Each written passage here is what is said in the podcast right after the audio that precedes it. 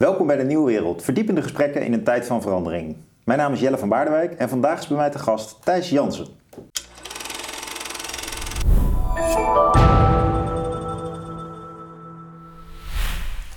Thijs, je bent hier eens eerder geweest hè?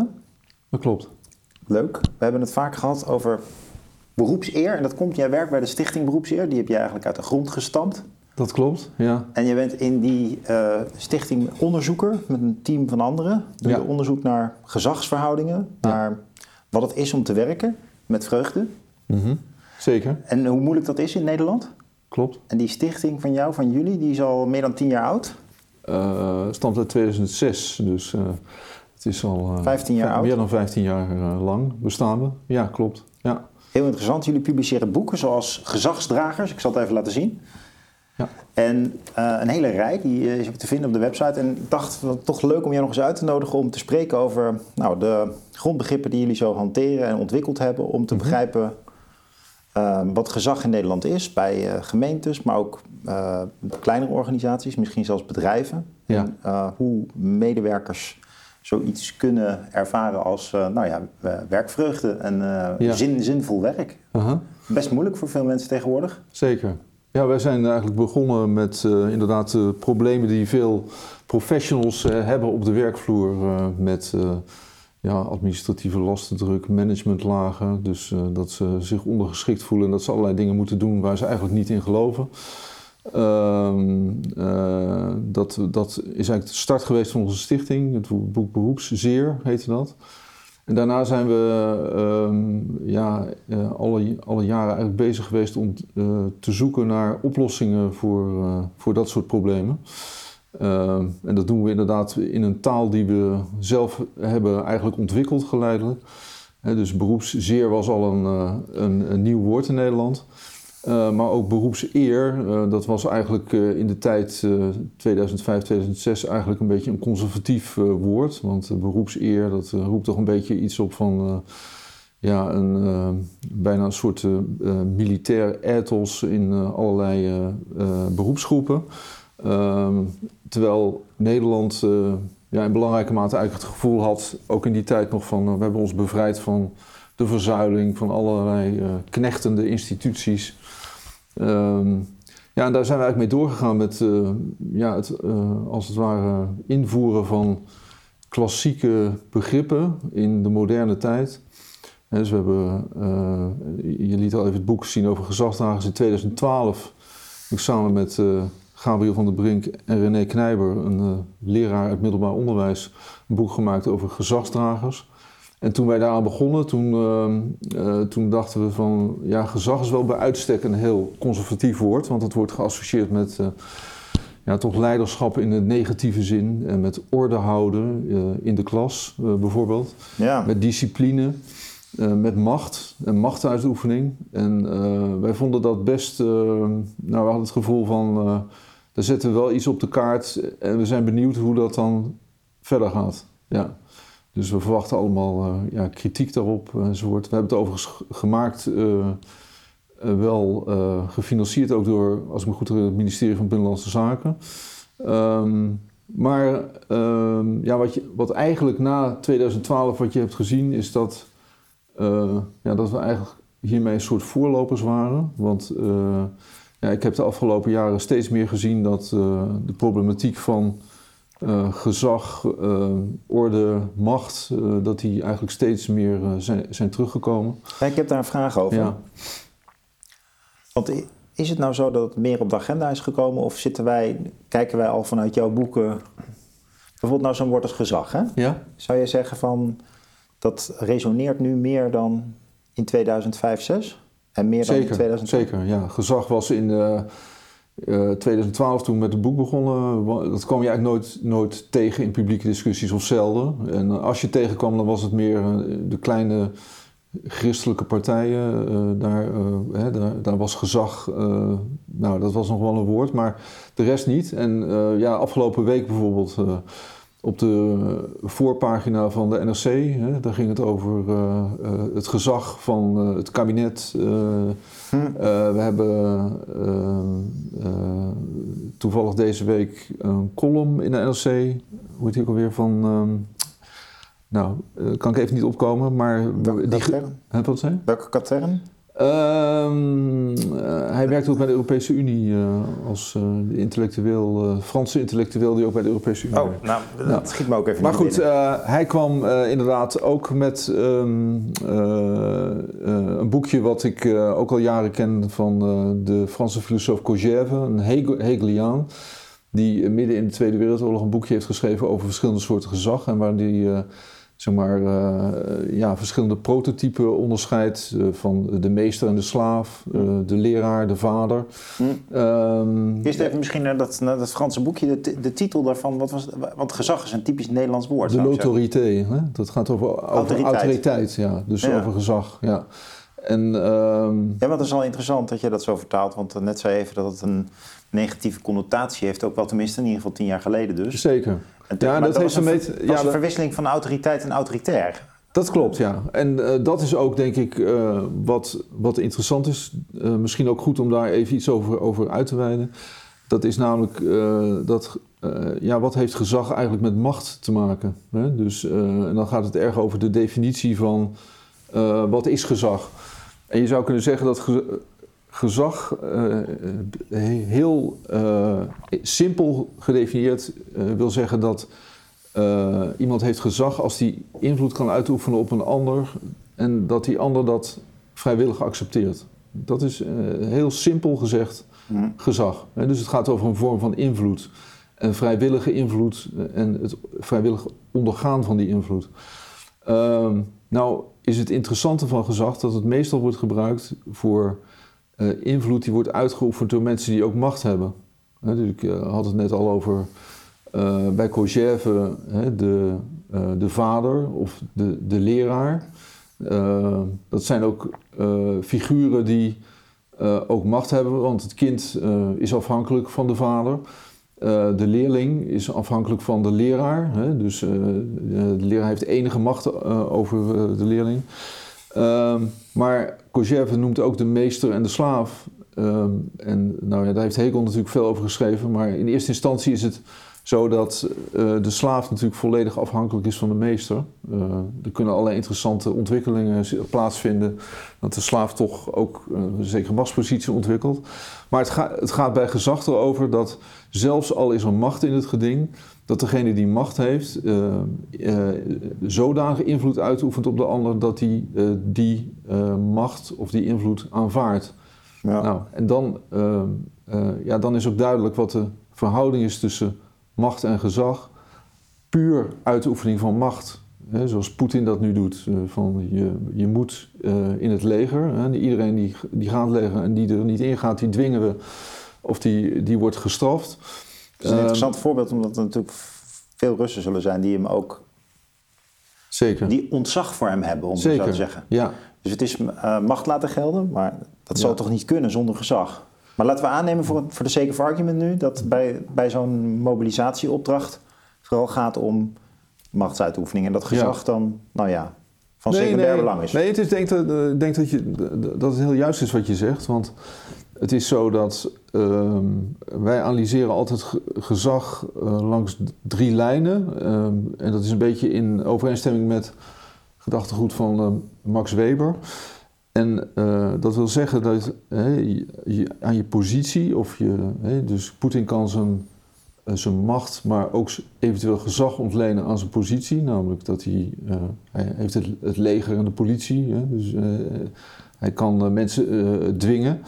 Uh, tegelijkertijd uh, heb je ook zoiets als ja. dat uh, je machtspositie gepaard gaat met een zeker charisma hè, voor sommige mensen. Dat je charismatisch bent omdat je een machtspositie bekleedt, dat je allerlei, zeg maar, dat je omgeven wordt door symbolen um, en ook dat je een houding aanneemt die zeg maar je charisma, hè, de, ook je eigen geloof en je eigen charisma, uh, uh, ja, dat, uh, dat, dat helpt ook. Dus ehm, nou, wat je zegt is juist. Hè, dus het is ja. nooit alleen maar macht. Hè, dus zelfs de, de, de, de, dictator heeft voor sommige mensen ook, zeg maar, heeft op sommige mensen invloed omdat hij Omdat er aan die macht ook gezagsaspecten zitten. Ja. Ja. Om dat Weberiaanse rijtje nog even af te maken en dan de gedachte gewoon weer voor te zetten. Ja. Hij, hij, hij maakt dus dat onderscheid. Dus de eerste is legalistisch of bureaucratisch. Je Ja. noemde dat eigenlijk positioneel, hè? Eh, ja, Dus- dat klopt. Dus je, ja. hebt, je hebt dus gezag, omdat je wat, wat je wel hebt op het eh, feestje van zeg maar, mijn ouders, die dan eh, eh, praten met andere ouders. En dan is het altijd wel eh, degene die de zoon of dochter heeft die arts is. Dat is, een- Ja, dat, dat is een soort van gezag in de ogen van de andere boomers, omdat het, ehm, Ja. het is een belangrijke positie. Ja, hè? het is een sta- status, eh, En zeg dat maar. straalt eh, toch af op je kinderen en op jou daarmee. Zeker, dat klopt. Ja. En, en eh, dan heb je die tweede, dat is dan meer toch al gekoppeld aan of iemand het vermogen heeft om te inspireren. ja, dat is het En- charismatische gezag. Ja, dus klopt. dat- en dat is- en dan heb je nog zeg maar, een derde vorm, hè, dat noemt Weber traditioneel gezag. En dat is gebaseerd op eh, ja, een hele traditie van, eh, van waarden en normen en eh, soms ook geloof. Hè, en binnen zeg maar, die traditie, hè, bijvoorbeeld de, de imam of de, de predikant, hè, daar Ja. zijn de, de belangrijke figuren die hebben gezag krachtens de traditie. En de ge- gedeelde traditie, dat Ja. je daar ook samen in Er kunnen ook werktradities zijn, hè? zo van oem in het leger. Of... Zeker, ja, dat kan ook. Ja. Ja. Alleen daar heb je, eh, daar is het meestal eh, minder van een soort eh, geloof of traditie afhankelijk, maar meer, meer ook, ook van een soort systeem, georganiseerd systeem. Van ja, we hebben veiligheid nodig in het publieke belang. Dus daar, dat raakt ook wel aan dat meer rationele gezag. Ja. Maar het is waar, het, het heeft ook te maken met het traditionele gezag, klopt. Ja. is eigenlijk iemand die we echt, waar, als we teruggaan naar de kop van Rutte 4, eh, weinig gezag, Ja. of vecht nog om gezag. ja, Dan betekent dat dus eigenlijk, men ziet wel dat ze machtig zijn met, het, eh, met de miljoenennota, ja. eh, maar eh, de- het wordt nog niet persoonlijk belichaamd. In Mhm. welke traditie staat het eigenlijk? Is dit Ja. wel Nederland? ja. En ja, wie gaat het eigenlijk uitvoeren? En ehm, ja. Ja. wanneer gaan we nou van vuist op tafel naar, naar, naar, naar handelen? En hoe, wie gaat dat doen? Ja. is dan meer de bureaucratische aanpak. Nou ja, we, eh, hè, wij, wij eh, in de verschillende onderzoeken die wij eh, hebben gedaan de afgelopen jaren naar gezag, is onze eh, stelling, en dat is ook gebaseerd op, eh, op ons onderzoek, dat van die drie soorten gezag eigenlijk eh, het positionele gezag, namelijk dat je je eh, gezag kan ontlenen aan je positie en je functie eh, en eh, zeg maar je, je, de machtsmiddelen die, die, die daarmee meekomen, dat dat eigenlijk sterk verzwakt is. Dus, eh, en dat gezagsdragers moeten het in belangrijke mate hebben van wat wij dan noemen traditioneel of institutioneel eh, gezag. Dat gaat over eh, voor welke waarden en normen sta je. En heel belangrijk is het persoonlijk gezag geworden. Dus dat wil zeggen, en dat zie je eigenlijk, of dat wil zeggen dat je ehm, eh, het niet genoeg meer is om een positie te bekleden.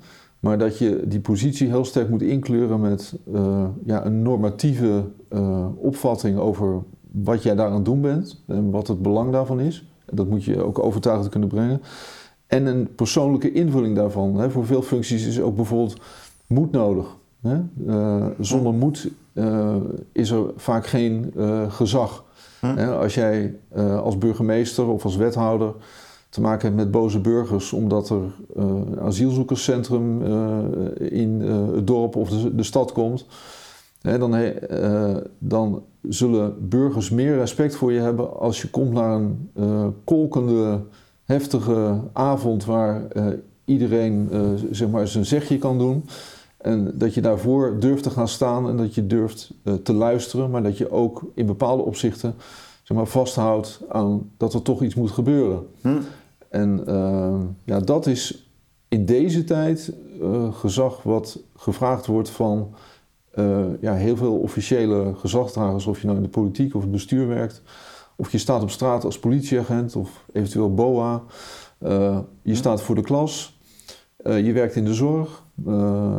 Dat is wat mensen heel ja, graag zien in deze tijd en dat moet ook compenseren de situatie dat eh, de positie niet meer genoeg is. Hm? Hm? Dus eh, het voorbeeld van de arts net, wat je noemde. Ja, in bepaalde kringen is de arts heeft nog wel status, of dat eh, biedt nog wel e- enig ontzag. Maar er is ook heel veel agressie in ziekenhuizen. Hè? Ook tegen artsen, ook tegen verpleegkundigen. Hè? dat is niet meer vanzelfsprekend. Hm. Dus ook daarvan wordt gevraagd ja, laat zien dat je ook je positie waard bent en dat je hem ook durft in te vullen, ook al is het moeilijk. Hè? Hm. En dat is de situatie waar we in Nederland eigenlijk in verkeren. En ja, ik denk dat Tweede Kamer en het kabinet onder andere, maar je ziet het ook in gemeenten, dat die omslag die heeft plaatsgevonden, dat die nog echt helemaal niet geland is. Hè? Dus dat, uh, Bedoel je nu de omslag dat we... Nou, dat er veel meer gevraagd wordt van...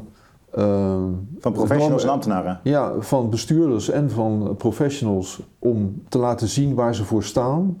Hè, dat ze moeten duidelijk maken van waar ben jij voor, wat, is, wat kan jij, wat voeg jij toe...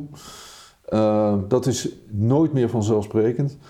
En dat je met verven, en dat wil ze ook zeggen af en toe met, uh, met moed en assertiviteit, uh, die functie invulling durft te geven. Hm, hm. En als die twee dingen ontbreken, dus er is geen visie en er is geen verven, zeg maar, om het invulling te geven, dan kom je er in deze tijd niet. Hm. En dat, Interessant was nu dat je net opende uh, met um, um, het probleem dat professionals en ambtenaren uh, het last, last hebben van, van, van managementdenken. Ja. Uh, dus, dat, dus die professional die zit in die zin wel in een sandwich. Want aan de ene kant is dus de burger niet meer vanzelfsprekend bereid ja. om ontzag te hebben voor de politieagent of de leraar ja. of de arts. laat staan een minister. Aan de andere kant hebben we een manier van denken ontwikkeld maar management denken, spreadsheet denken. Zeker. En dat drukt ook nog eens op die professional. Hè? Dus Absoluut, ja. Dus, uh, En, die, en uh, die manier van controleren is denk ik nog steeds wel heel dominant ook in het kabinet om um, te denken in termen van output, concurrentie, processen. Ja. Dus wat ook wel nieuw public management heet. Ja. En uh, dus dat maakt toch de situatie ingewikkeld. Dus je vraagt eigenlijk van de professional dan ontwikkel moed of uh, ontwikkel deugden om Je, je eigen werk goed uit te leggen. Mhm. En je mannetje te staan of je vrouwtje te staan.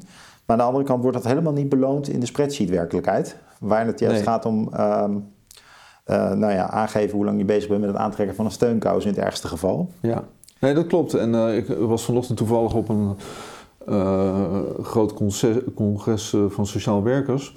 En uh, ik heb samen met onder andere Radboud Engels recent een, uh, een, stuk geschreven dat heet Het geheim van de lange relatie. En dat gaat over uh, ja, dat eh, in heel veel gemeenten professionals in het sociaal domein, dus onder andere sociaal, sociaal werkers of jeugdzorgwerkers, dat die heel veel last hebben van inderdaad precies wat jij zegt. van er moeten KPI's gehaald worden, ze worden op productie gecontroleerd. Uh, en aangestuurd. Er zijn aanbestedingen waardoor zeg maar, als sociaal, sociaal werkorganisatie vier jaar achter de rug heeft of drie jaar, dan wordt er een aanbesteding gedaan en dan kan het nog goedkoper of toch net even anders. En dan verdwijnen al, al die mensen weer en die maken weer plaats voor anderen. En voor al die zeg maar, burgers en gezinnen en kinderen, ja, die krijgen dus steeds weer andere mensen over de vloer. Ja.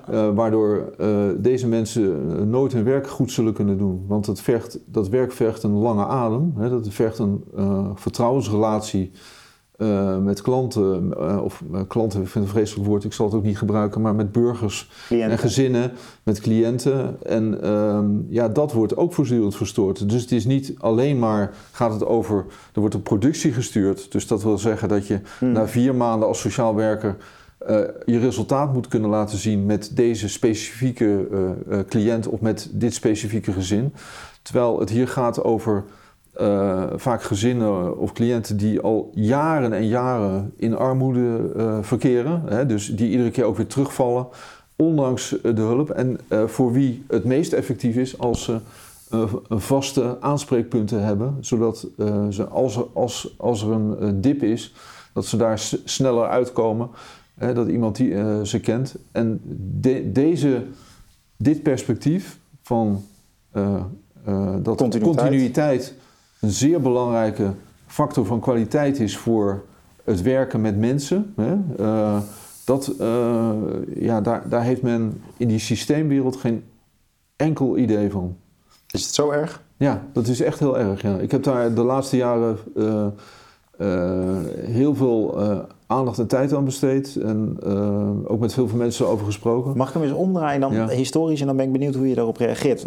want het, het, schiet gewoon bij, bij me door mijn hoofd bij dit soort discussies. Kijk, de verzorgingsstaat is natuurlijk op een gegeven moment zo ontwikkeld dat het um, zo was. Hans Achterhuis heeft daar een mooi boek over geschreven. Dat die, um, de, de verschil van professionals in de zorg eigenlijk altijd maar uh, meer tijd en aandacht wilde opbrengen voor mensen. Ja. Um, en daarmee uh, kwam je in een soort hermeneutische cirkel terecht dat die, die sociaal werker en, en de huisarts die zagen eigenlijk steeds meer gelegenheid om bezig te blijven en mensen te helpen. Ook ja. vanuit een soort medelijdencomplex. Mm -hmm. En toen kwam natuurlijk die managementtraditie op, uh, ja. die daar absoluut haaks op stond en één grote nou, die, die daardoor lang... gelegitimeerd werd. Wat zeg je? Die daardoor gelegitimeerd ja, werd. Door achterhuis door Achterhuis gelegitimeerd werd. Ja. Laten we wel wezen. En dat, dat, dat um, boek van hem over zorg, de titel, die heb ik nu even niet in mijn hoofd, maar... Ja. Uh, het punt was natuurlijk. De markt van welzijn en geluk. Markt van welzijn en geluk, ja. Dus de, de, het basale idee dat een, dat een arts of sociaal werker dus ook eigenlijk zijn eigen wereldje in stand houdt. Ja. En toen kwam die, um, die verandering daarvan, die op een op een bepaalde manier dus wel verdedigbaar was. Maar wat er voor in de plaats kwam, uh, nou ja, dat verschraalde die hele beroepsgroepen. Nou, ja. Maar als je nou zegt van we denken te veel in systeemwereld, ben je dan nog wel uh, in staat om zeg maar paal en perk te stellen aan die professionele waardigheid? Dus kun je nog steeds pareren wat, wat Achterhuis dan uh, zei? Nou, ik denk dat, uh, zeg maar, wat ik net al zei, dat Achterhuis um, uh, ja, enorm uh, strak houden van so sociaal werk, of, dus in bre brede zin, dat hij dat gelegitimeerd heeft. En wat de verandering is die, die je eigenlijk ziet, um, is dat um, als we nu, zeg maar, zouden, zoals ik bepleit, dat productiedenken daar afscheid van nemen. Uh, dan zou dat vervangen kunnen worden. Hè? Dus om, uh, laat maar zeggen, overmatige hulpverlening en sentimentalisme te voorkomen door, en dat is wat er op dit moment ook al enigszins aan het gebeuren is, door goede samenwerking van ervaringsdeskundige vrijwilligers, particulier initiatief en professionals. Mm. want het is interessant dat uh, we hebben natuurlijk ook uh, de ontzuiling gehad, maar er zijn in dat sociale domein ongelooflijk veel particuliere stichtingen ook uh, aan het werk. Die blijven, dus die, eh, en ervaringsdeskundige vrijwilligers. Um, en die zijn vaak de continue factor op dit moment. Hè. Dus, en daar kan veel meer, naar mijn idee ook veel meer gebruik van worden gemaakt. Dus ik pleit niet voor zeg maar, het enorm uitbouwen en veel meer geld en, de, aan een uitdijend, uh, uitdijende sector voor welzijn en geluk te besteden. Maar waar ik wel voor pleit is dat ehm, we veel meer ja, duurzaam moeten, moeten investeren in al die mensen die in Nederland gewoon niet meekomen. En dat is gewoon een, een een werkelijkheid die, die er is en daar moet je iets mee. Hm. Maar dat moet je wel op een andere manier doen. Dat valt niet alleen door professionals op te lossen. Maar ik vind wel dat de aanbesteding, hè, dus aanbesteding en kort houden en productiecijfers, dat is uh, geen goede manier om uh, het goed van de grond te krijgen, naar mijn idee. Heb je nog wat boeken meegenomen, ook van jouw uh, stichting? En mensen kunnen op die website nog kijken wat, dat je een hele rij, ik geloof wel 15 boeken hebt staan. Maar er zijn meteen ook de raadsgriffier over het algemeen, vakmanschap en moreel gezag. De gemeentesecretaris en gezag.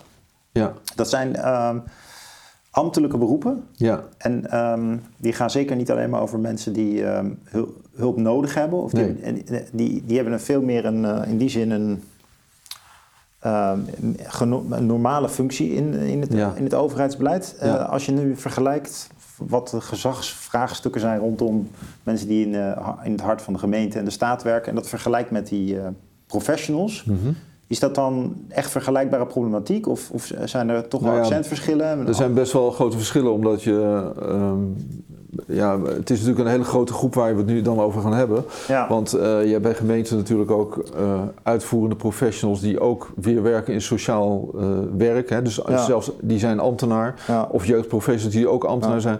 Maar laat ik even in brede zin. Hè, Nou, laat ik zeggen, van, generaliserend ook altijd leuk. Maar eh, eh, deel nog wat voorbeelden die gewoon illustreren wat gezagsproblematiek is. Ja. Ehm, eh, nou, ik, ik wou even, even inzoomen dan op ehm, een boek wat dan 6 oktober verschijnt. Dat, is, dat heet Het Recht op Ambtelijk Vakmanschap. Dat gaat over Rijksambtenaren. En daar eh, pleiten wij eigenlijk ervoor om die Rijksambtenaar veel meer te gaan zien en ook te organiseren als een beroepsgroep. ehm, die ook zelf eh, veel meer gaat nadenken over waar, sta, waar staan wij voor. En dat heeft te maken met de toeslagenaffaire onder andere. Hè? Dus eh, waarin we hebben gezien dat ehm, ja, eh, burgers natuurlijk op een eh, onthutsende manier eh, behandeld zijn door, door de overheid en door ook ambtenaren van de Belastingdienst. En dat heeft binnen de overheid een, iets in gang gezet waar ik al, zeg maar, sinds 2017 heb ik een themanummer van het tijdschrift Bestuurskunde gemaakt over de ambtenaar als professional. Eh, nou, dat, toen had ik het idee van ja, een beetje schieten in de, in de ruimte. Hè, dat, eh, want dat gaat waarschijnlijk toch niet gebeuren. Maar na de toeslagenaffaire hebben we gezien dat daar echt beweging is, in is gekomen. En met dit boek willen wij zeg maar, daar een extra impuls aan geven. En wat betekent dat nou? Eh, hè, dus, eh, dan maak ik even een verschil tussen hè, de klassieke beroepen eh, die je kent van de politieagent, waar we het net over hebben gehad, of de arts of de verpleegkundige, of nou ga zo maar door, of de sociaal werker. Hè, dat zijn beroepsgroepen die eh, vaak eh, ja, toch een, een interne moraal hebben, die hebben een beroepscode. Eh, ze hebben hè, soms ook middelen om, ja, om te sanctioneren. Ze weten waar ze voor staan. Ehm, eh, ze zien zichzelf als een beroepsgroep. Er is een erkende opleiding voor. Nou, dat hebben we bij Rijksambtenaren allemaal niet. Ehm, hè, er is eh, eigenlijk geen gemeenschappelijke socialisatie. Er zijn allerlei, eh, allerlei opleidingen voor. Er is wei- weinig gemeenschappelijke identiteit. En er is een gedragscode voor integriteit, maar dat gaat vooral over, eh, zeg maar, mag je cadeautjes aannemen of, of niet. Dus het gaat over de negatieve integriteit. En in het boek eh, gaan wij echt ver, want we pleiten dus eh, zeg maar, echt voor het instellen van een beroepscode waarin ook staat van waar, waar ben je van en waar sta je voor.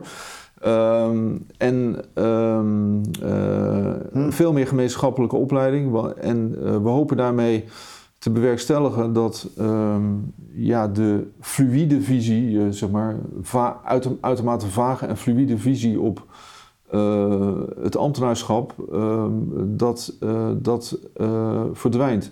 Want veel ambtenaren die zien zich eigenlijk ehm, ja, als ja, het, is mooi voor de, voor de carrière. Dus ik kan een carrière maken, ik kan stappen zetten, ik, kan, ik heb betrouwbare arbeidsvoorwaarden, hè, er, wordt goed, goede secundaire en primaire arbeidsvoorwaarden. En ehm, het inter- interessant is ook dat ze zich vaak eh, zeg maar, veel meer zien als een soort consultant. Hè, intern in de, in de overheid. En dat verklaart ook waarom ze zo snel kunnen schakelen tussen zeg maar, eh, ja, een Ja. private consultant en eh, publieke Ja. consultant. Ik Dat maakt niet veel uit. Ja. Eén, bij- bijna corrigerend één ding aan toevoegen. Want Ja. dit zijn wel zeg maar, de toch tikje negatieve kwalificaties. Als je onderzoek vergelijkt, uh, vergelijkend onderzoek bestudeert naar hoe het bedrijfsleven mensen aantrekt en, eh, en de ambtenarij, dan zie je wel dat die mensen vaak, ehm, ik wil niet zeggen een roeping, maar eh, zoiets als de publieke zaak willen ze graag voor werken. Dus vanuit het onderzoek dat ik ken, en zelf ook trouwens verricht, eh, meen ik toch echt te kunnen zien dat er Ja. een mentaliteitsverschil is. Dus de dingen die jij noemt, die zijn toch wel tij- in die zin kritisch. Van kijk, eh, carrière willen ze ook maken bij Unilever. Zeker, Ja, maar, maar dat vind ik niet slecht. Hè? Nee, nee, nee. nee, Nee, Maar, nee. Het, nee, maar het verschil is dus wel van je wil wat bijdragen voor de maatschappij. Ja, Dus er is echt een kapstokje binnen de wereld van beleid en bestuur zeker. om te professionaliseren. Omdat mensen niet alleen maar denken dat ze er voor een carrière zitten. Nee, ik ben het helemaal met je eens. Hè. Er bestaat ook, eh, ook onderzoek over hè, public service motivation. Dat is al jaren en jaren, hè, de, waaruit inderdaad blijkt eh, dat eh, zeg maar, mensen die voor eh, de overheid kiezen, eh, voor het ambtenaarschap, inderdaad meer dan gemiddeld bij willen dragen aan de publieke zaken of het algemeen belang. Dat is zeker zo.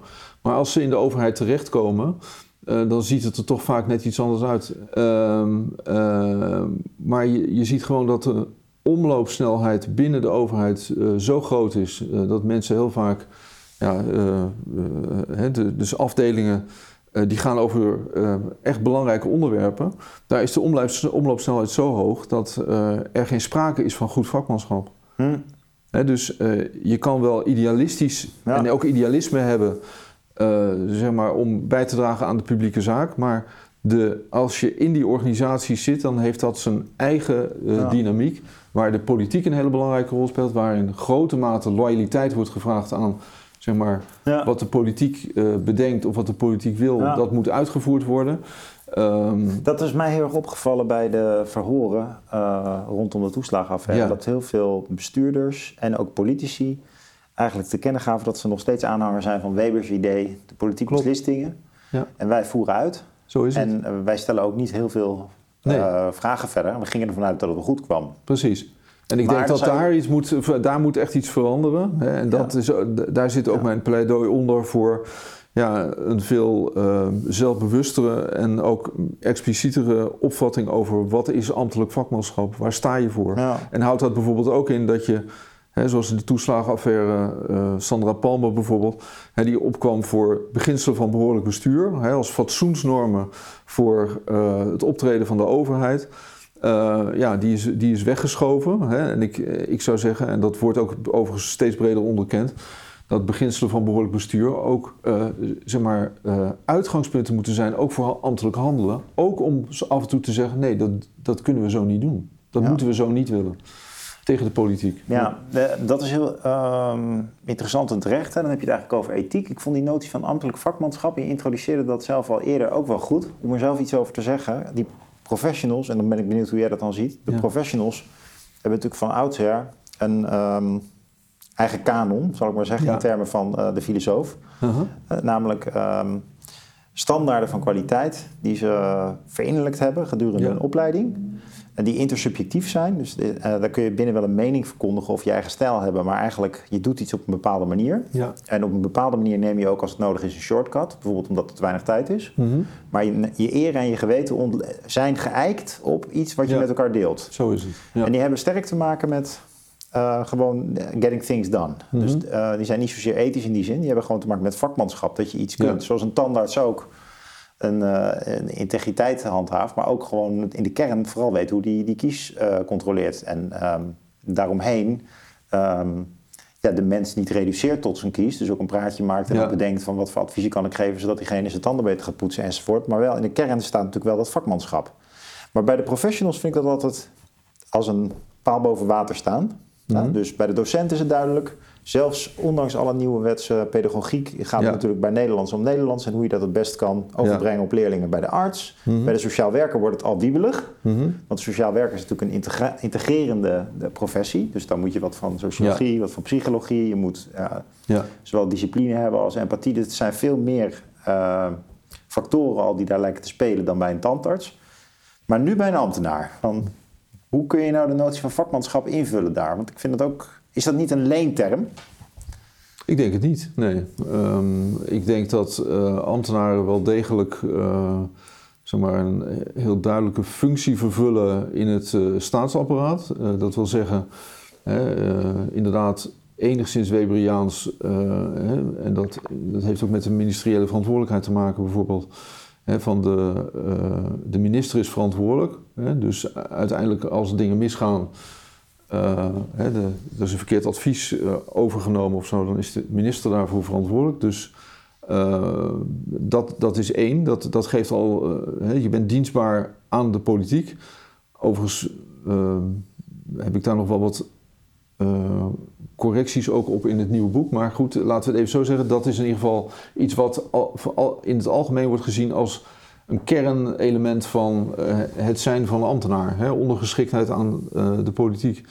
En verder uh, zou ik zeggen dat kennis bijvoorbeeld van ehm, re recht een, een onmisbaar onderdeel is ook van de ambtelijke professionaliteit.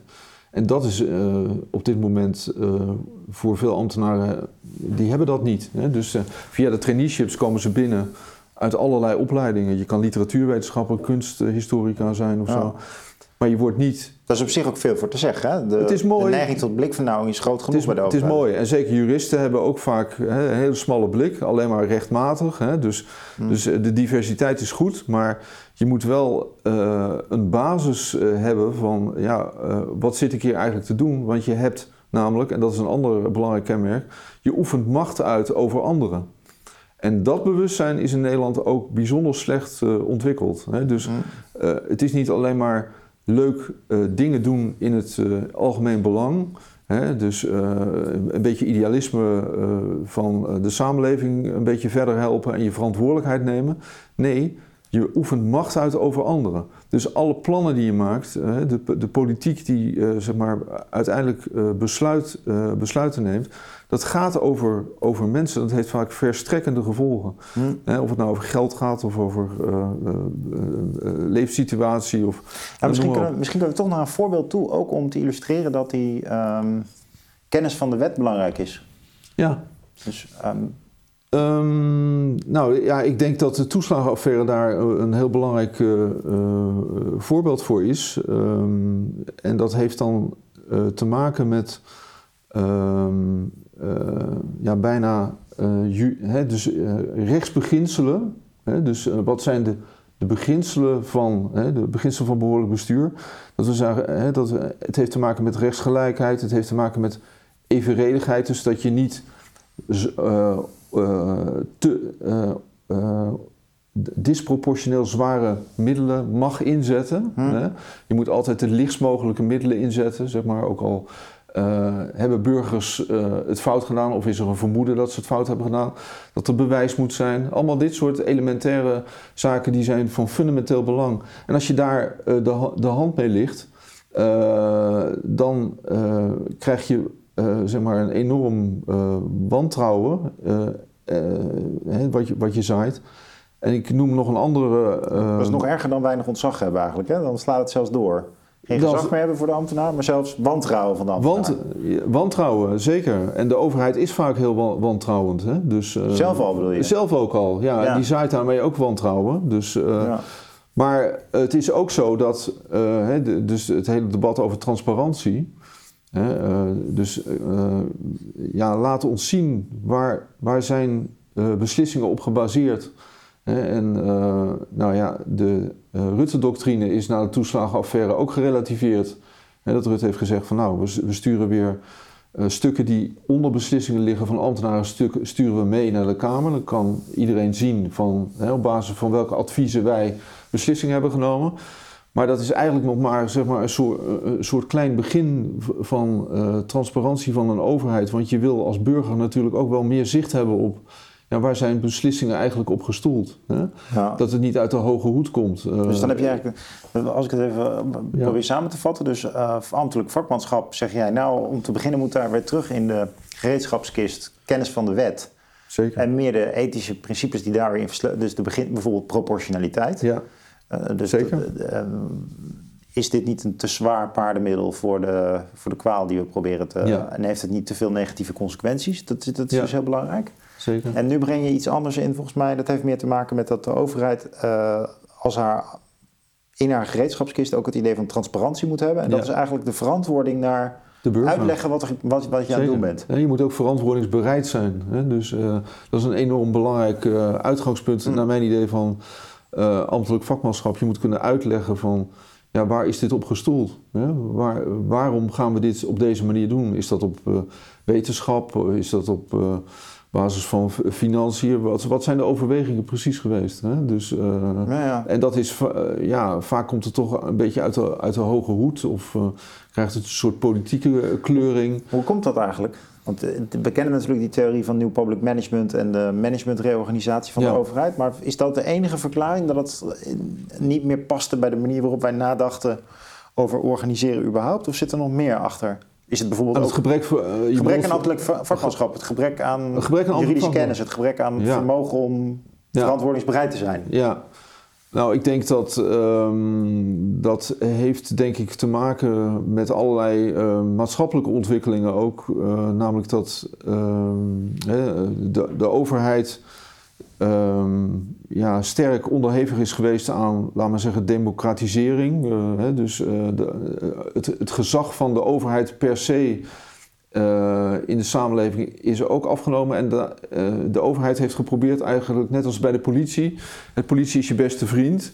Hè, heeft de overheid is eigenlijk een beetje, ja, die heeft zich aangepast aan het, het klantdenken. Hè, dus je hebt ook klantmanagers, ambtenaren die klantmanagers zijn geworden. Ik heb dat ook in dit boek uh, nogal bekritiseerd. Dat je de burger als klant ziet. Maar dat zegt genoeg over het denken in de overheid, over de eigen rol en de eigen taak.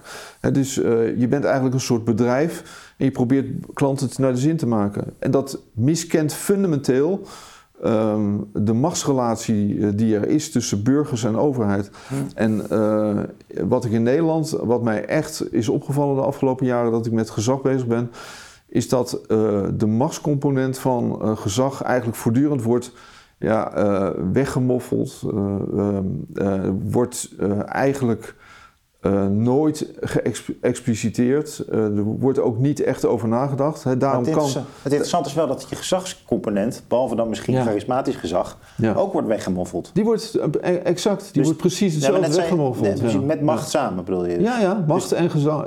Dus omdat de, de macht wordt weggemoffeld, wordt ook het, gez, het gezag weggemoffeld. Want gezag is, zoals ik net al zei, dus als je macht hebt, is gezag de zorgvuldige uh, manier waarop je met die macht uh, omgaat. Ja, gelegitimeerde omgang met macht. Ja, en als je dus zelf macht uitoefent, maar je hebt geen benul meer van dat, dat, uh, dat je dat doet en dat je dat op een zorgvuldige manier moet doen, dan kom je niet eens aan gezag toe of nadenken over ja, wat jouw optreden dan met ja. gezag zou, zou te maken zou moeten ja, hebben. Ja, een fascinerende ontwikkeling eigenlijk. Hè? Dus die, de techniek hoort hier ook bij. Dus de overheid wordt steeds meer algoritmisch gestuurd in, in bijvoorbeeld het uh, betalen ja. van een uitkering of het uh, ja. oproepen van mensen. En dat is allemaal, zijn allemaal geautomatiseerde processen. En dat geeft ja. nog meer het gevoel aan die ambtenarij van... ja, dit is nu helemaal hoe het werkt. Ik ben meer iemand die schakelt. Precies. Een mechanische beroepsopvatting. Exact, ja, dat klopt. En waarin ook, ja, dit is nou eenmaal hoe het moet. Dus macht ja, wordt weggedefinieerd. Dat klopt. Meer, het moet geregeld worden. Ja, en tegelijkertijd is er hè, vanuit uh, de samenleving enorme behoefte aan gezagsdragers. Er is behoefte aan mensen die op een gezaghebbende manier zeggen van daar gaan we heen. Of hè, we gaan dit nu zo doen om die en die redenen. Of uh, uh, u moet nu dit of dat. Uh, en dat vragen we u hè, om die redenen en dat pakken we zo en zo aan. Hè, dus allemaal duidelijkheid over ja, hoe oefen je je macht uit en ja. waarom. Volgens mij is er veel behoefte aan een kundig, kundig verhaal ook van mensen. Er zijn, genoeg, er zijn genoeg uitleggers van waar het heen moet. Zeker, ja. Uh, maar dit, dat vakmanschap lijkt ja. ook bij de overheid soms ver verborgen te zitten. Heel ver weg, ja. Dat, dat je ja. denkt van ja, er is wel een visie, maar bijvoorbeeld ook in de stikstofkwestie vind ik dat zo duidelijk. Dat... Zeker. En gezag is ook hè, dat charismatische van gezag. Hè. Gezag heeft ook altijd iets magisch. Hè. Dus uh, je, mensen willen ook uh, dat hun leiders uh, zeg maar ook dat persoonlijke uh, hebben, dat je, dat je voelt van hè, ze offeren ook iets mee op. Ze, ze hebben het zwaar, ze hebben de afwegingen uh, grondig gemaakt. Daar lijden ze zelf, bij wijze van spreken zelf onder. Dat zien we in Nederland ook helemaal niet. Bij onze, hè, onze ministers, staatssecretarissen. Het is nou niet hè? zo alsof ik. Nou, ik denk niet meteen aan landen waar dat dan beter. Ik, je hebt natuurlijk de oerverschillen tussen Duitsland is veel meer een land dat uh, autoriteitsrelaties.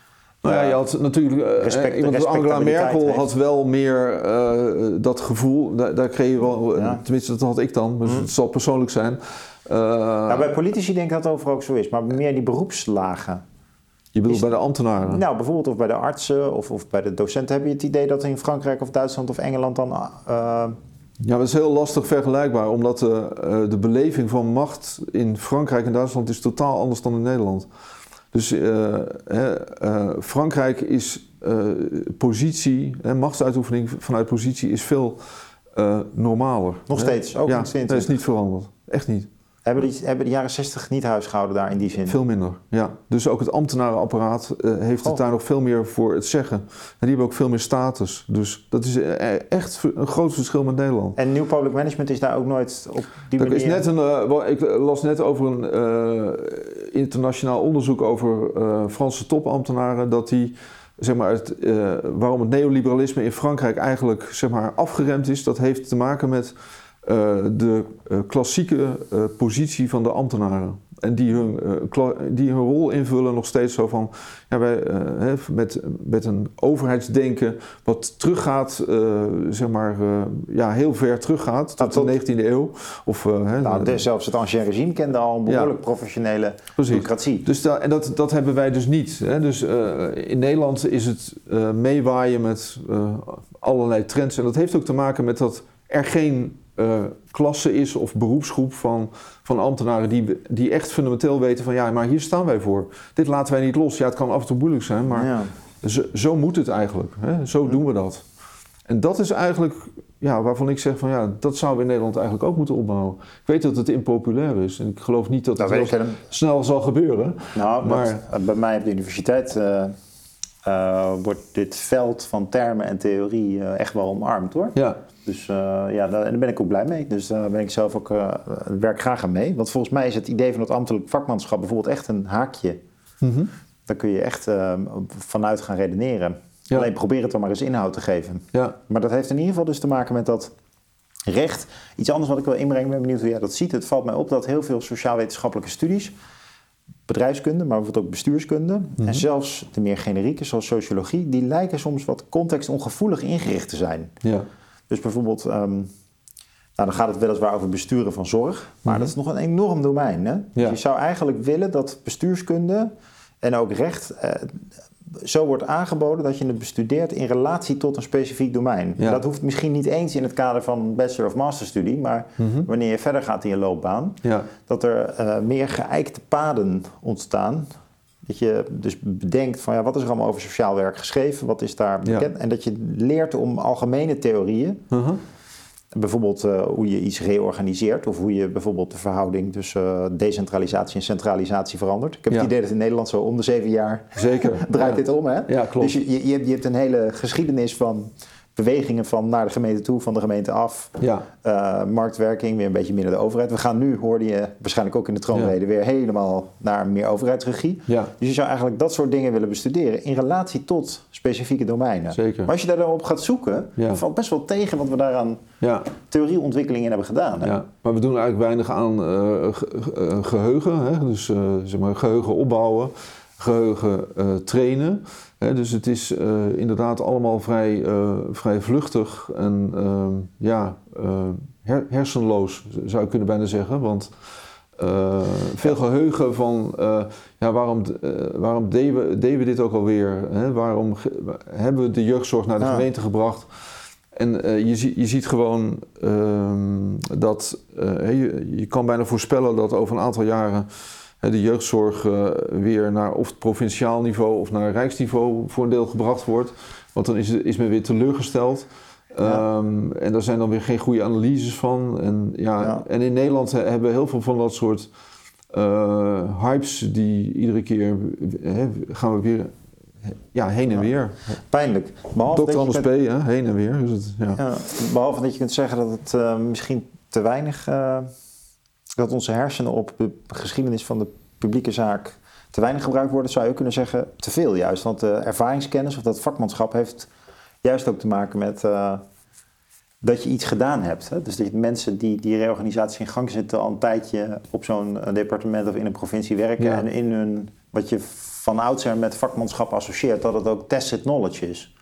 Maar wat bedoel je precies? Nou, dus dat je ervaring hebt met ehm, het inrichten van, ehm, van een ziekenhuis of van ehm, beleid, beleid rondom zorg. Ja. Eh, dus dat het niet allemaal bedacht is, maar Ja. dat je... Maar goed, ja, er is ook geen, hè, wat ik net ook al zei over eh, wat het is om te werken binnen de overheid, dat er binnen de overheid ook geen geheugen is, omdat eh, de omloopsnelheid gigantisch is.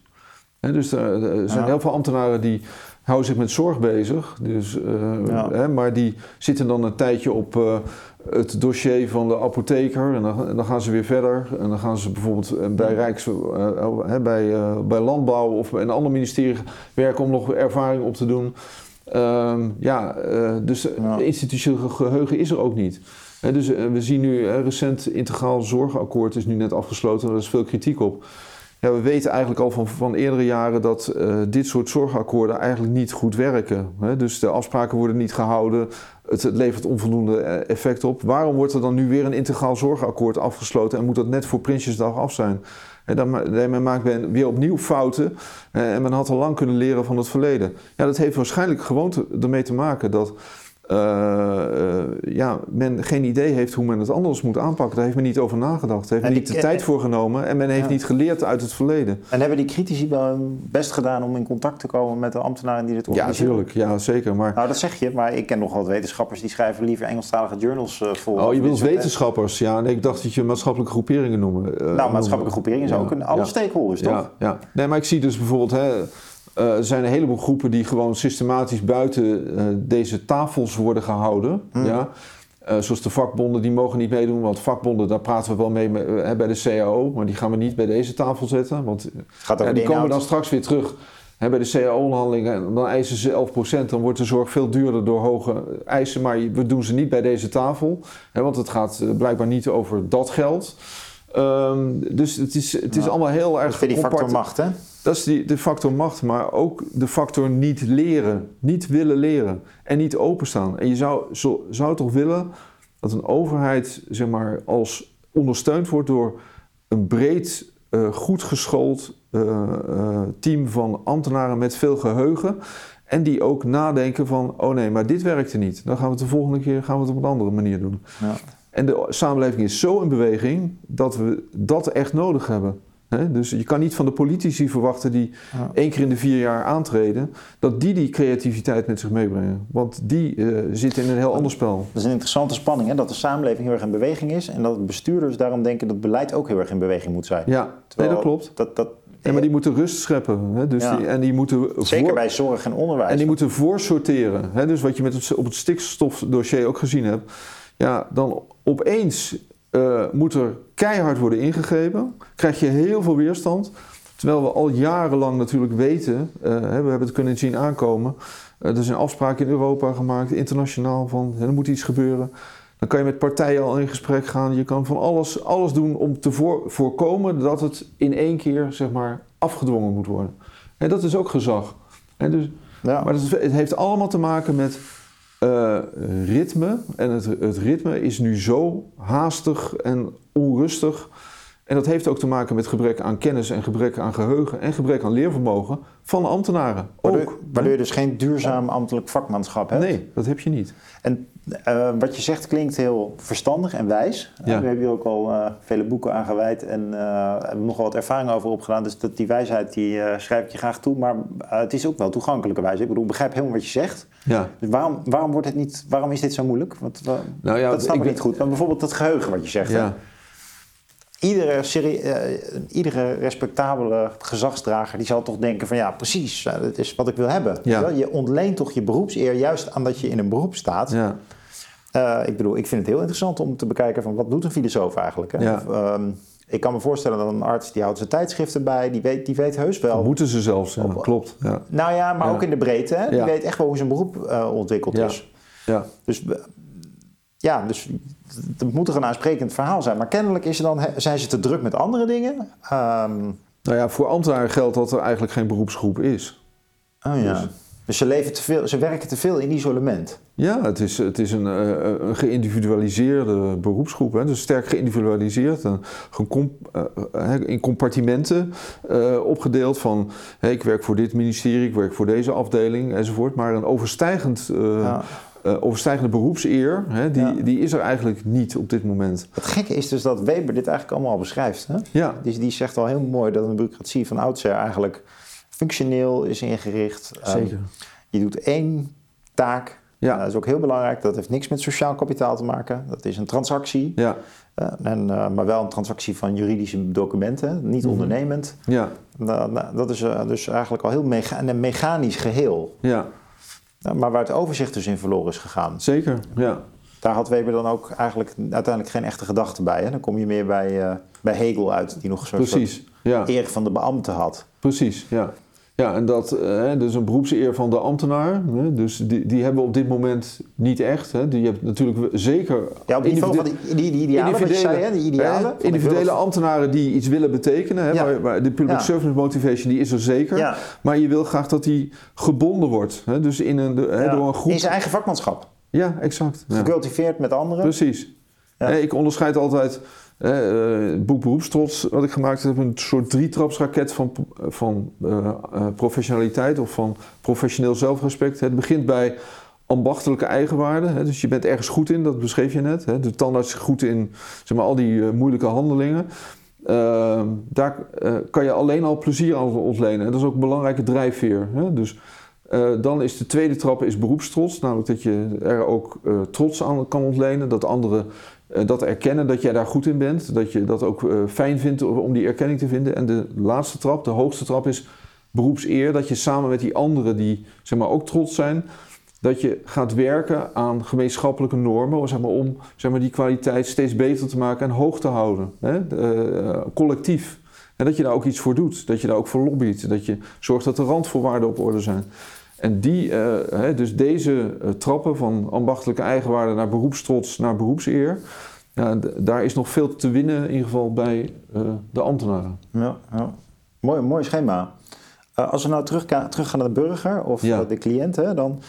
Ja, je hebt op heel veel manieren met de overheid te maken, maar hoe, hoe kun je nou eigenlijk adviseren dat de burger de overheid moet gaan waarnemen? Want wij, misschien dat de burger aan de andere kant, aan de ene kant niet veel ontzag, aan de andere kant toch wel waarschijnlijk te hoge verwachtingen.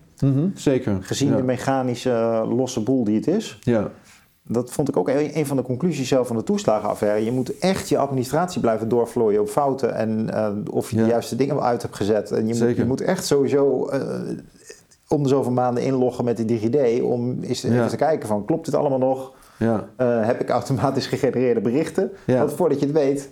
eh, precies. Nou, ik, ben, ik ben zelf eh, erg voorstander van een republikeins burgerschapsperspectief. Namelijk dat je, dat je van de burger ook mag vragen dat hij zelf mee de samenleving vormgeeft en zijn verantwoordelijkheid neemt. Hè. Dus in Nederland is burgerschap in heel veel opzichten.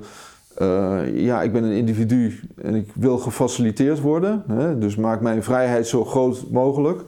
En in het republikeinse perspectief gaat het erom dat, je, eh, da- dat de overheid er is om eh, te voorkomen dat jij te maken krijgt met willekeurige machtsuitoefening. Hè? Dus willekeurige machtsuitoefening.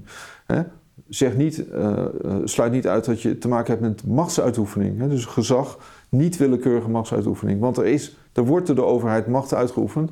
En je bent als, als burger, als het goed is, daar via een democratische weg ook bij betrokken. Hè? Dus, en daardoor wordt, het, wordt dat die ook al minder willekeurig. ja.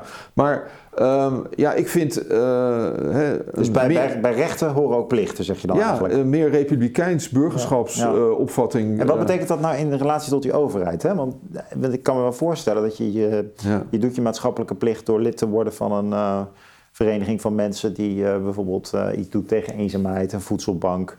Ja. Dat, dat, ik kan, dat is een hele mooie invulling van je burgerschap. zeker. Maar nu, die overheid en dat gebrek aan Ja, kijk, de- ambtelijk vakmanschap erin, hoe moet je daartoe verhouden? Dat is toch, vind ik, heel ingewikkeld. Hè? nou ja, ik denk dat de burgers eh, wel veel meer ja, ehm, eh, eh, waarde mogen eisen van de overheid. Ik vind dat de overheid eigenlijk behoorlijk slecht functioneert. Ja, Ja, dus, eh, van je laten horen dus eigenlijk. Veel meer van je laten horen en ook veel minder accepteren. Dus eh, hè, ik, ik, ik vind het hè, naast het liberale opvatting van maak mijn vrijheid zo groot mogelijk, hè, dat wordt gecombineerd met ehm, ja, eh, het klantperspectief van eh, zeuren dat de overheid eh, niet doet wat je eigenlijk eh, wil. Maar het gaat wij geven onze samenleving eh, met elkaar vorm door middel van de overheid. Hè, Dat is, eh, de- we zijn een democratische rechtsstaat. Dat doen we, Ja. dat doen we gezamenlijk. Dus Er wel, zijn dus wel zeuren.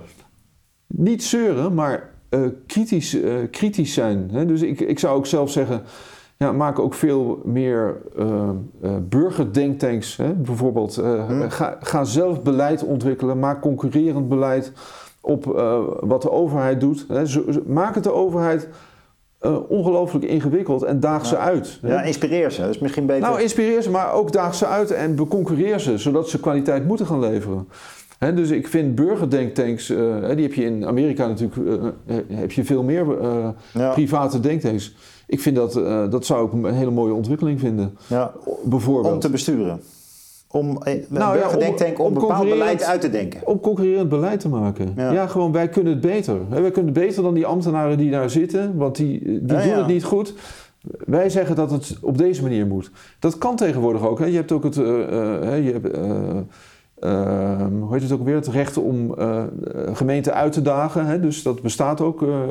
Dus als jij zegt, nou de gemeente die besteedt dit aan die club uit, maar wij burgers kunnen het beter.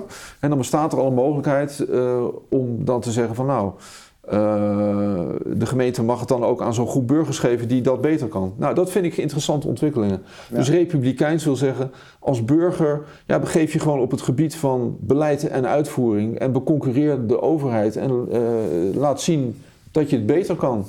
En dwing die overheid dan, zeg maar, om het of beter te gaan doen of het aan jou over te laten. Ja, ja, het is toch wel heel fascinerend. Want- En nu, eh, wat zijn nog voorbeelden waar we aan kunnen denken? Dus eh, bijvoorbeeld eh, de gemeente Vuilstort wordt gesloten. Ja, en je steekt dus de schouders eronder met een paar buren. En je, je rekent het door en je zoekt een manier waarop dat toch ja, ja. gehandhaafd kan worden. Zoiets. Precies, Hè? dat zou kunnen. Ja, je maakt een coöperatie voor, voor vu- vuilophaal of weet ik wat. Hè. De, daar investeer je in. Eh, je zorgt dat eh, mensen die aan de kant staan in de, in de gemeente, dat die daar werk krijgen of iets in die trant. Ja, er zijn talloze manieren waarop je eh, zeg maar, de overheid zou kunnen beconcurreren. Ja. Eh, Ben jij optimistisch op dit punt? Want ik merk dat je enthousiast wordt. Maar is dat omdat je graag wil dat we naar die kant op, eh, op gaan? Of denk je van dat daar ook veel energie zit in Nederland? Mensen Ik- zijn ik toch denk- allemaal half ik- overwerkt en burn-out. En... ja, ik, eh, Of zit er, zit er genoeg energie? Ja, kijk, het, mijn, mijn enthousiasme dat komt denk ik voort uit dat ik, ehm, ja, dat, dat ik dat een begaanbare en mooie, mooie weg vind. Maar tegelijkertijd, ehm, zo kan ik er ook aan tafel zitten, ook wel uit een soort eh, vrees dat we eh, zeg maar een volstrekt verkeerde kant op gaan. Dus je kan of kiezen voor hè, eh, de act- activistische burger die de overheid gaat beconcurreren, zodat de overheid veel beter eh, wordt, zijn best gaat doen. Eh, of we krijgen, eh, hè, want die trend is er ook, dat beschrijft Gabriel ook in het boek, hè, de behoefte aan meer ehm, ja, autoritair leiderschap, die is in Nederland ook aanwezig. Hm. En dat is precies de omgekeerde. Hè, dat is namelijk, deze overheid levert niet wat ik wil, hè, voor mijn dikke ik, zeg maar. Ehm, en zolang dat zo blijft, eh, als, dat, als dat niet verandert, dan ga ik dus stemmen op iemand die zeg maar, de boel is eh, zeg maar, flink eh, scho- schoonveegt. En Ja. ja, ja da- daadkracht toont. Hè. En Dus tegelijkertijd snap je ook wel dat die mensen dus opkomen, aangezien dus dat gebrek aan ambtelijk vakmanschap en de, het teveel aan procedures. Zeker, ik begrijp, begrijp dat ook, maar Dus ik, ik schets dus twee, twee wegen waar het, het Ja. kan twee kanten op gaan. Ja, ja. En eh, de, de- iedereen die heeft, lijkt eigenlijk alleen maar eh, die meer ja, rechtse kant te, eh, te zien. Hè, dat het allemaal die kant op gaat. Van Ja. eh, charismatisch leider die wel eens orde op zaken zal stellen. Eh, maar die andere kant van eh, het republikeinisme en het republikeinse burgerschap, daar lees ik eigenlijk relatief weinig over. Eh, Nou ja, vanuit je eigen plichtsbesef en ambachtskennis ja, proberen de wereld te verbeteren, de overheid te concurreren. precies. Ja. Ja, wij, fascinerende twee reacties, zijn allebei reëel. Ik ben het er wel mee eens. In de zin van, het is natuurlijk makkelijk roepen om een grote shift. Ja, Ook trouwens van de activisten. ja. Terwijl eigenlijk, je, je, je, wil gewoon eh, dat mensen een steentje kunnen bijdragen en niet stuk lopen op een muur Precies. van bureaucratie. ja En dat vereist dus ook dat die overheid voldoende poreus is vanuit zelfvertrouwen. Ja, En dat vraagt trouwens ook iets van opleidingen bestuurskunde en recht. zeker. Dat zijn toch de hofleveranciers van onze bestuurders. Ja. Thijs, even tot slot. Er komt 6 oktober een nieuw boek van jou uit. Ja, dan je- komt het, eh, het recht op ambtelijk vakmanschap, heet dat. Oh, dat is, nou, dat is heel En mooi. eh, dat, eh, dat bevat een agenda om zeg maar, van de Rijksambtenaren echt veel meer een beroepsgroep te maken. En daar, het boek heet Recht op ambtelijk vakmanschap. niet omdat wij zeggen ambtenaren hebben zeg maar, stuk voor stuk recht op ambtelijk vakmanschap. Dat staat zeker ook in het boek. Maar wij leggen dat recht viervoudig uit. Hè? Dus eh, dat is ook een beetje in de kritiek op zeg maar, alleen maar eh, de ambtenaar zien in het licht eh, of in de schaduw van de ministeriële verantwoordelijkheid. Dat we van ambtenaren eigenlijk verwachten hè, dat ze een vi- viervoudig publiek hebben. Dus hè, ze hebben niet alleen zelf recht op ambtelijk vakmanschap. En de politieke bestuurders hebben niet recht op ambtelijk vakmanschap, dus op goede ondersteuning. Maar dat geldt eigenlijk voor nog twee groepen die ook recht hebben op goed ambtelijk vakmanschap. Namelijk de volksvertegenwoordigers. Hè, dus als je kijkt naar een Tweede Kamer of een Ja. gemeenteraad, heel slecht ondersteund hè, met, eh, met eh, ambtelijke ondersteuning. Veel te mager, is geen tegenmacht eh, wat dit betreft van zeg maar, al die ambtelijke apparaten die, hè, die de Rijksoverheid heeft. En burgers, hè, dat was mijn pleidooi net, die hebben ook recht op ambtelijk vakmanschap. En ik vind zo nodig hè, dat ze zelf maar, zeg maar de ambtenaren moeten gaan beconcurreren. Maar ik vind dat ambtenaren eh, zeg maar ook veel meer eh, bij hun werk in het oog moeten houden van... ja, wij zijn er toch uiteindelijk niet alleen voor de minister... maar we zijn er uiteindelijk voor de burgers. Hè? Dus we werken in een Ja. democratische rechtsstaat. En dat viervoudige recht op ambtelijk vakmanschap... Ja, daar is het boek eigenlijk een pleidooi voor. En, eh, En, dat in, en de inhoud daarvan blijft wel dus eh, transparantie, de wet kennen, Zeker. daardoor proportionaliteitseis Ja. toepassen. Exact, We- Je hebt het over dat soort hele generieke eigenlijk tools Ja. die je wel tot in detail moet beheersen, wil je ze kunnen toepassen. precies. Ja, zo is het. Thijs, we zien uit naar je boek. Het is dus bijna uit, dus eh, zeker. we gaan het lezen. Leuk, Dankjewel. dank dat je hier was. Graag gedaan.